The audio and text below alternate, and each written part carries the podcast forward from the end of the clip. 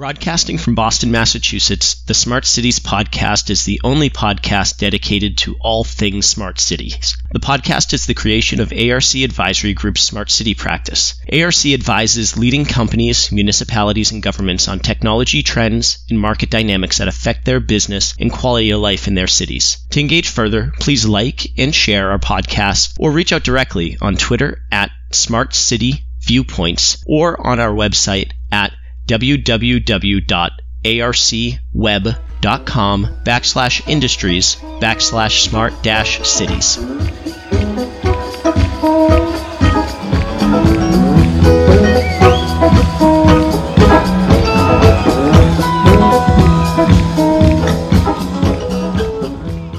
Hello, I'm Gaven Simon. It's Wednesday at the A R C Industry Forum. I'm joined with Kelly here. Kelly, can you give us a brief inter- uh, introduction to yourself today and what brought you here, and maybe a little bit of introduction of the panel discussion that you had this morning? Yeah, absolutely. So my name is Kelly Lopez. I work with Scout Sourcing, which is a woman-owned sustainable packaging company. We supply paper, packaging, and a variety of different solutions to a lot of major companies across the U S. And this morning, I talked a little bit about the competitive pressures that exist in the world for industrial manufacturers as it relates to sustainability. So brands are really committed to sustainability because they have a lot of pressures from consumers and also from the investors and the government. And so that rolls down very much into the supply base. So it's uh, it's coming, and those brands that are those suppliers that take sustainability very seriously and bring mm-hmm. solutions to the table have an opportunity to really grow with these brands. Let me ask you this. How long have you been in this industry? Do you, I'm sure you weren't in high school and college imagining that you were going to be in this spot today. How did you get into this? Yeah, absolutely. Well, I am a Gator. I went to U F, okay. Just like you, Gavin. Both so Gators we can here. Do our Gator chomp, you know, which is great. Um, but I majored in public relations, and okay. I worked for about twenty years with a uh, Fortune five hundred manufacturing company, okay. selling uh, print solutions to Fortune five hundred companies. And um, uh, about a year and a half ago, I joined Scout Sourcing uh-huh. uh, as a woman-owned company with a focus around sustainability. And it's been so much fun um, mm-hmm. to really take an entrepreneurial look and try to figure out what products and services we need to grow and bring to our customer base. Yeah. And um, I'm really excited to be here because there's so much great content that has come out of the session. Yeah. And I'm looking forward to learning from a lot of other folks. Good. Do you, so it's been a year and a half, you said, mm-hmm. uh, do you, uh, the the value of having your values aligned with the company that you're working for, not only is it woman owned and operated, but it's also sustainability, it has a sustainability lens to that. Mm-hmm. Do you think that's important to you in your career now, or did you have that uh, privilege prior? Um, for as someone like myself, I'm a young professional, and I think it's super important, and I'm super lucky to be able to work in sustainability because, like, one, I'm passionate about it, but I also mm-hmm. am aligning myself with A R C's values in our work. So, mm-hmm. yeah, I mean, it's funny because I don't want to date myself, but when I came out of college, sustainability wasn't anything even close to what yeah. it is today, and and uh, in a couple more years, it'll look completely different too. Yeah. So I'm really excited. I mean, back in the day, it used to be like, oh, yeah, you just recycle. And that was sustainability. And if it's recycled, then, hey, it's good. Turn off your water fountain and everything's fine. The toothbrush thing. Yeah, exactly. So it's changed so much over the mm. course um, of the last ten to twenty years, and it will continue to evolve. And it absolutely is important to me. So yeah. sustainability is really key to me because I think we all have a responsibility to make sure that the earth is a habitable place yeah. for our children and their children and on down the generations. Exactly. Mm-hmm. So please, just give me a baseline definition of supplier diversity and maybe what supplier diversity looks like today mm-hmm. and maybe what it could look like ten years down the road.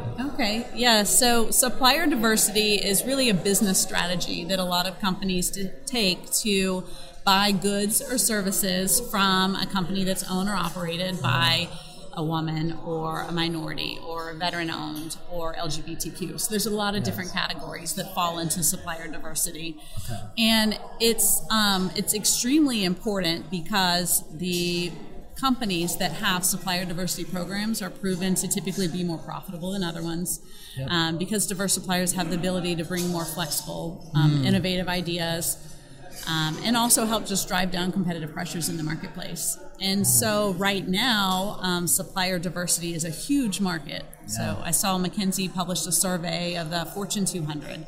And in twenty twenty-one, they spent twenty-nine billion dollars with a B Woo. dollars with diverse suppliers. So think about it, that's a lot. But the crazy thing is, is the twenty thirty goal, yeah. brace yourself, fifty billion dollars fifty billion dollars of these Fortune two hundred companies. And that's right around the corner. I feel like these goals are...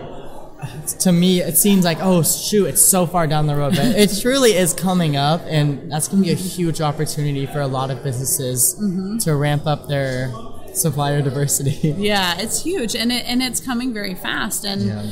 and what that means, especially for a lot of the, the industrial manufacturers and any manufacturer mm. products, which means those brands that have committed, those yeah. Fortune two hundred that have committed, there's only so much that they can they can right. buy from women-owned companies.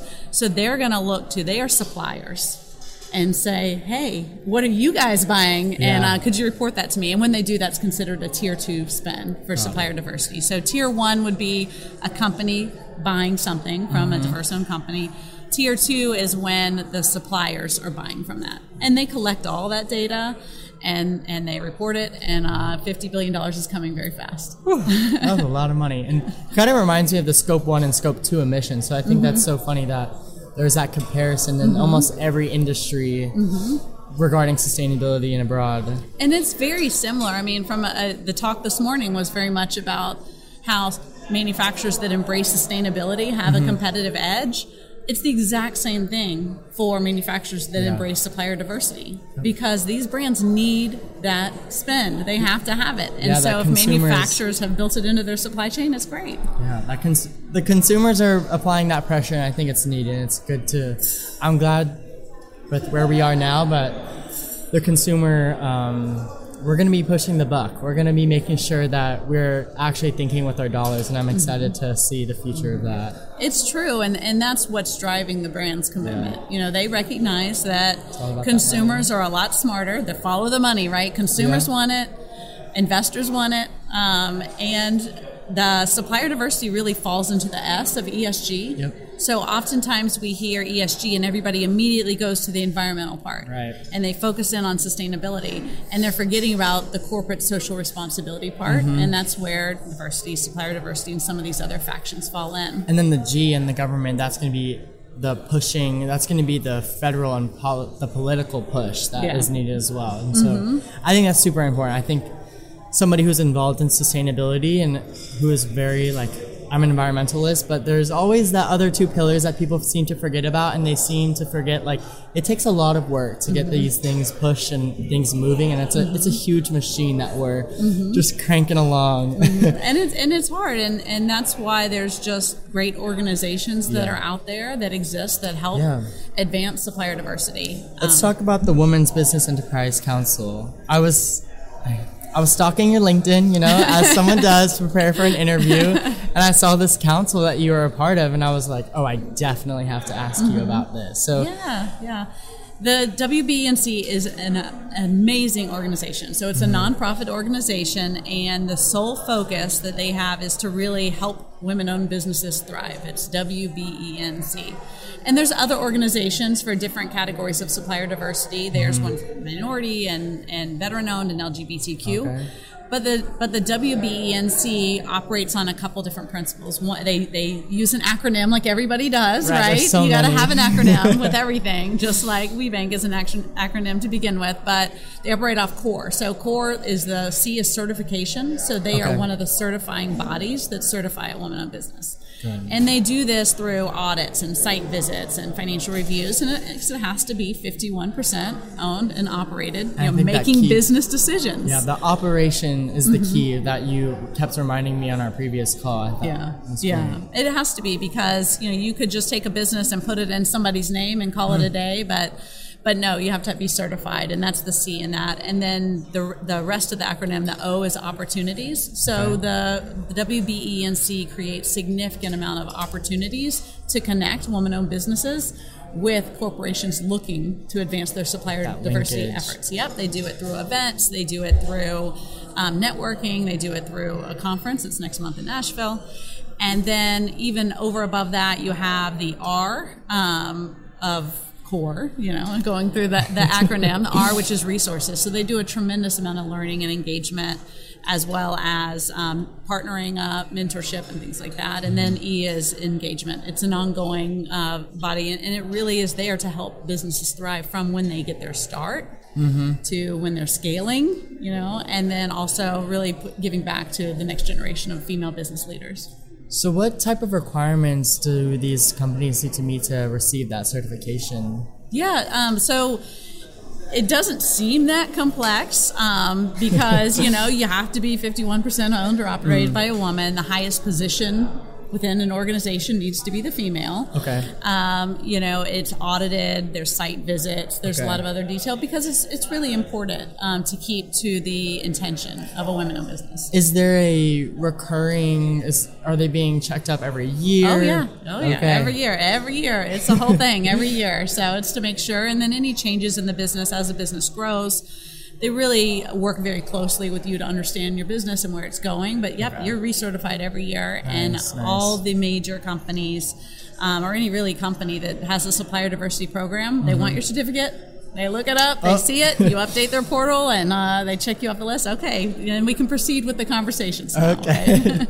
It's like license and registration, please. Exactly, exactly. um, so. Focusing on the sustainability side of things, why do you think it's important to have diversity in sustainability and then also women in sustainability? Why is that engagement? Why is the um, presence of women and diverse uh, groups of people in these spaces like the A R C Forum important? Mm-hmm. Or and to you? No. Well, it's important to me, you know, for personal reasons. I'm a woman, right? But um, but no, I, I think we'll all agree that society seems to function better when there's mm. diverse seats at the table and right. there's different viewpoints, different ways to solve problems, and different solution sets. And I think it's really important for corporations to advance yep. uh, women into the field of sustainability or, um, you know, leadership or packaging or any really type of industry, because when they're recruiting talent, mm. folks come on into the business world and they want to see someone that looks like them right. in a position of leadership so that they know they yeah. feel welcome and they feel comfortable and they have an opportunity to grow.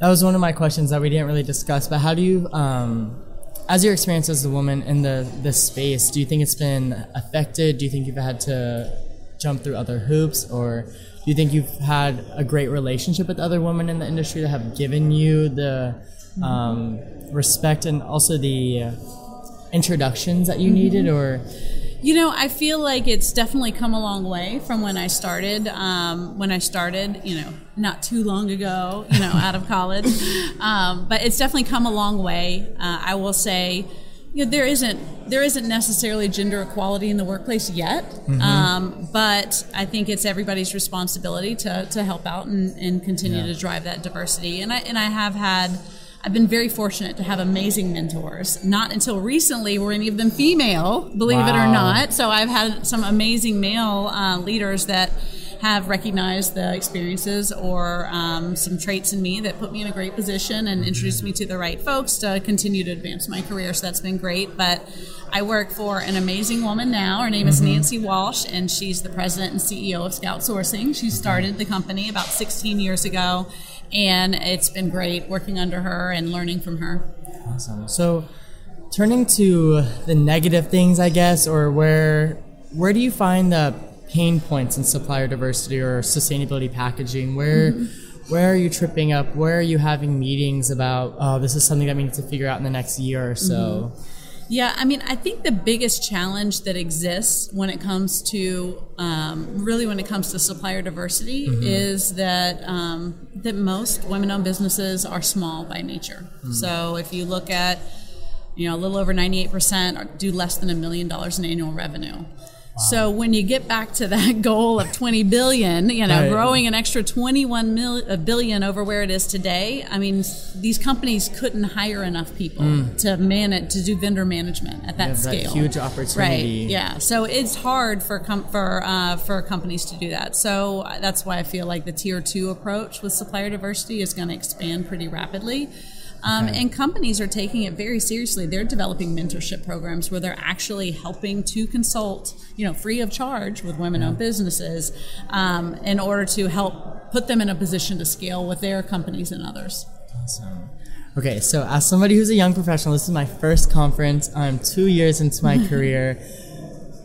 Imagine that you want to give somebody, a young professional, some advice who wants to maybe get into sustainability packaging mm-hmm. or become a part of your council mm-hmm. or maybe be in the same shoes that you are in today. Mm-hmm. What advice would you give a young woman, young professional? Mm-hmm. Um, what advice would you provide and share? Yeah, so if it's sustainability, I would say you pick the right field. Okay. Um, so I, I don't think uh, companies can hire fast enough for folks mm. with experience and knowledge in the sustainability field. So that's going to grow tremendously. So if you are coming out into the workforce, sustainability is definitely the way to go. So yep. check one, you got it, Gaven, okay. You're good, right? That's sustainability, you picked the right profession because C E Os are just putting more and more money and more and more resources into it. And that's, this conference all day is just talking about yeah. how much transformation is happening. And so good step one, you pick okay. the right profession, right? And next I would say just to make sure that you stay up to date on what's going on. So okay. innovation moves faster than you could possibly imagine. And if you're not yeah. staying up on industry trends and you're not a lifelong learner and you're not mm. a reader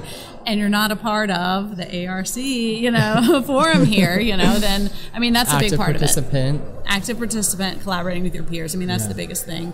And then for, for folks in general, just looking to advance their career, I'd yeah. say the biggest part is is get a seat at the table and step into your responsibility and, yeah. and uh, take initiative to ask what you can do and continue to, to look for more opportunities because right now in corporate America, especially coming out of the pandemic, yeah. I think there's so many people that have fallen into a category of uh, check the box. You know, like, oh, I did my job, I'm done, mm. now I can go do yoga, it's for, you know, I'm working from home, it's good. And so I feel like those folks that are taking initiative and are yeah, and are saying, what else, what else can I do? I want to be a part of things, how can I grow? Those are the ones that are going to advance their career.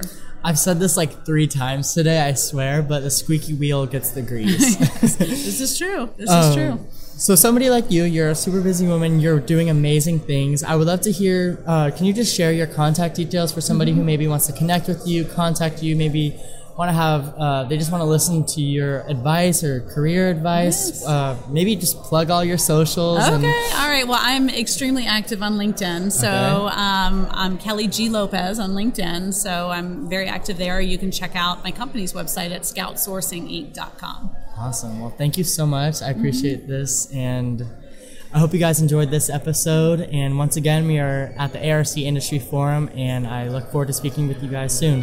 Broadcasting from Boston, Massachusetts, the Smart Cities Podcast is the only podcast dedicated to all things smart cities. The podcast is the creation of A R C Advisory Group's Smart City Practice. A R C advises leading companies, municipalities, and governments on technology trends and market dynamics that affect their business and quality of life in their cities. To engage further, please like and share our podcast, or reach out directly on Twitter at Smart City Viewpoints or on our website at www.arcweb.com backslash industries backslash smart dash cities.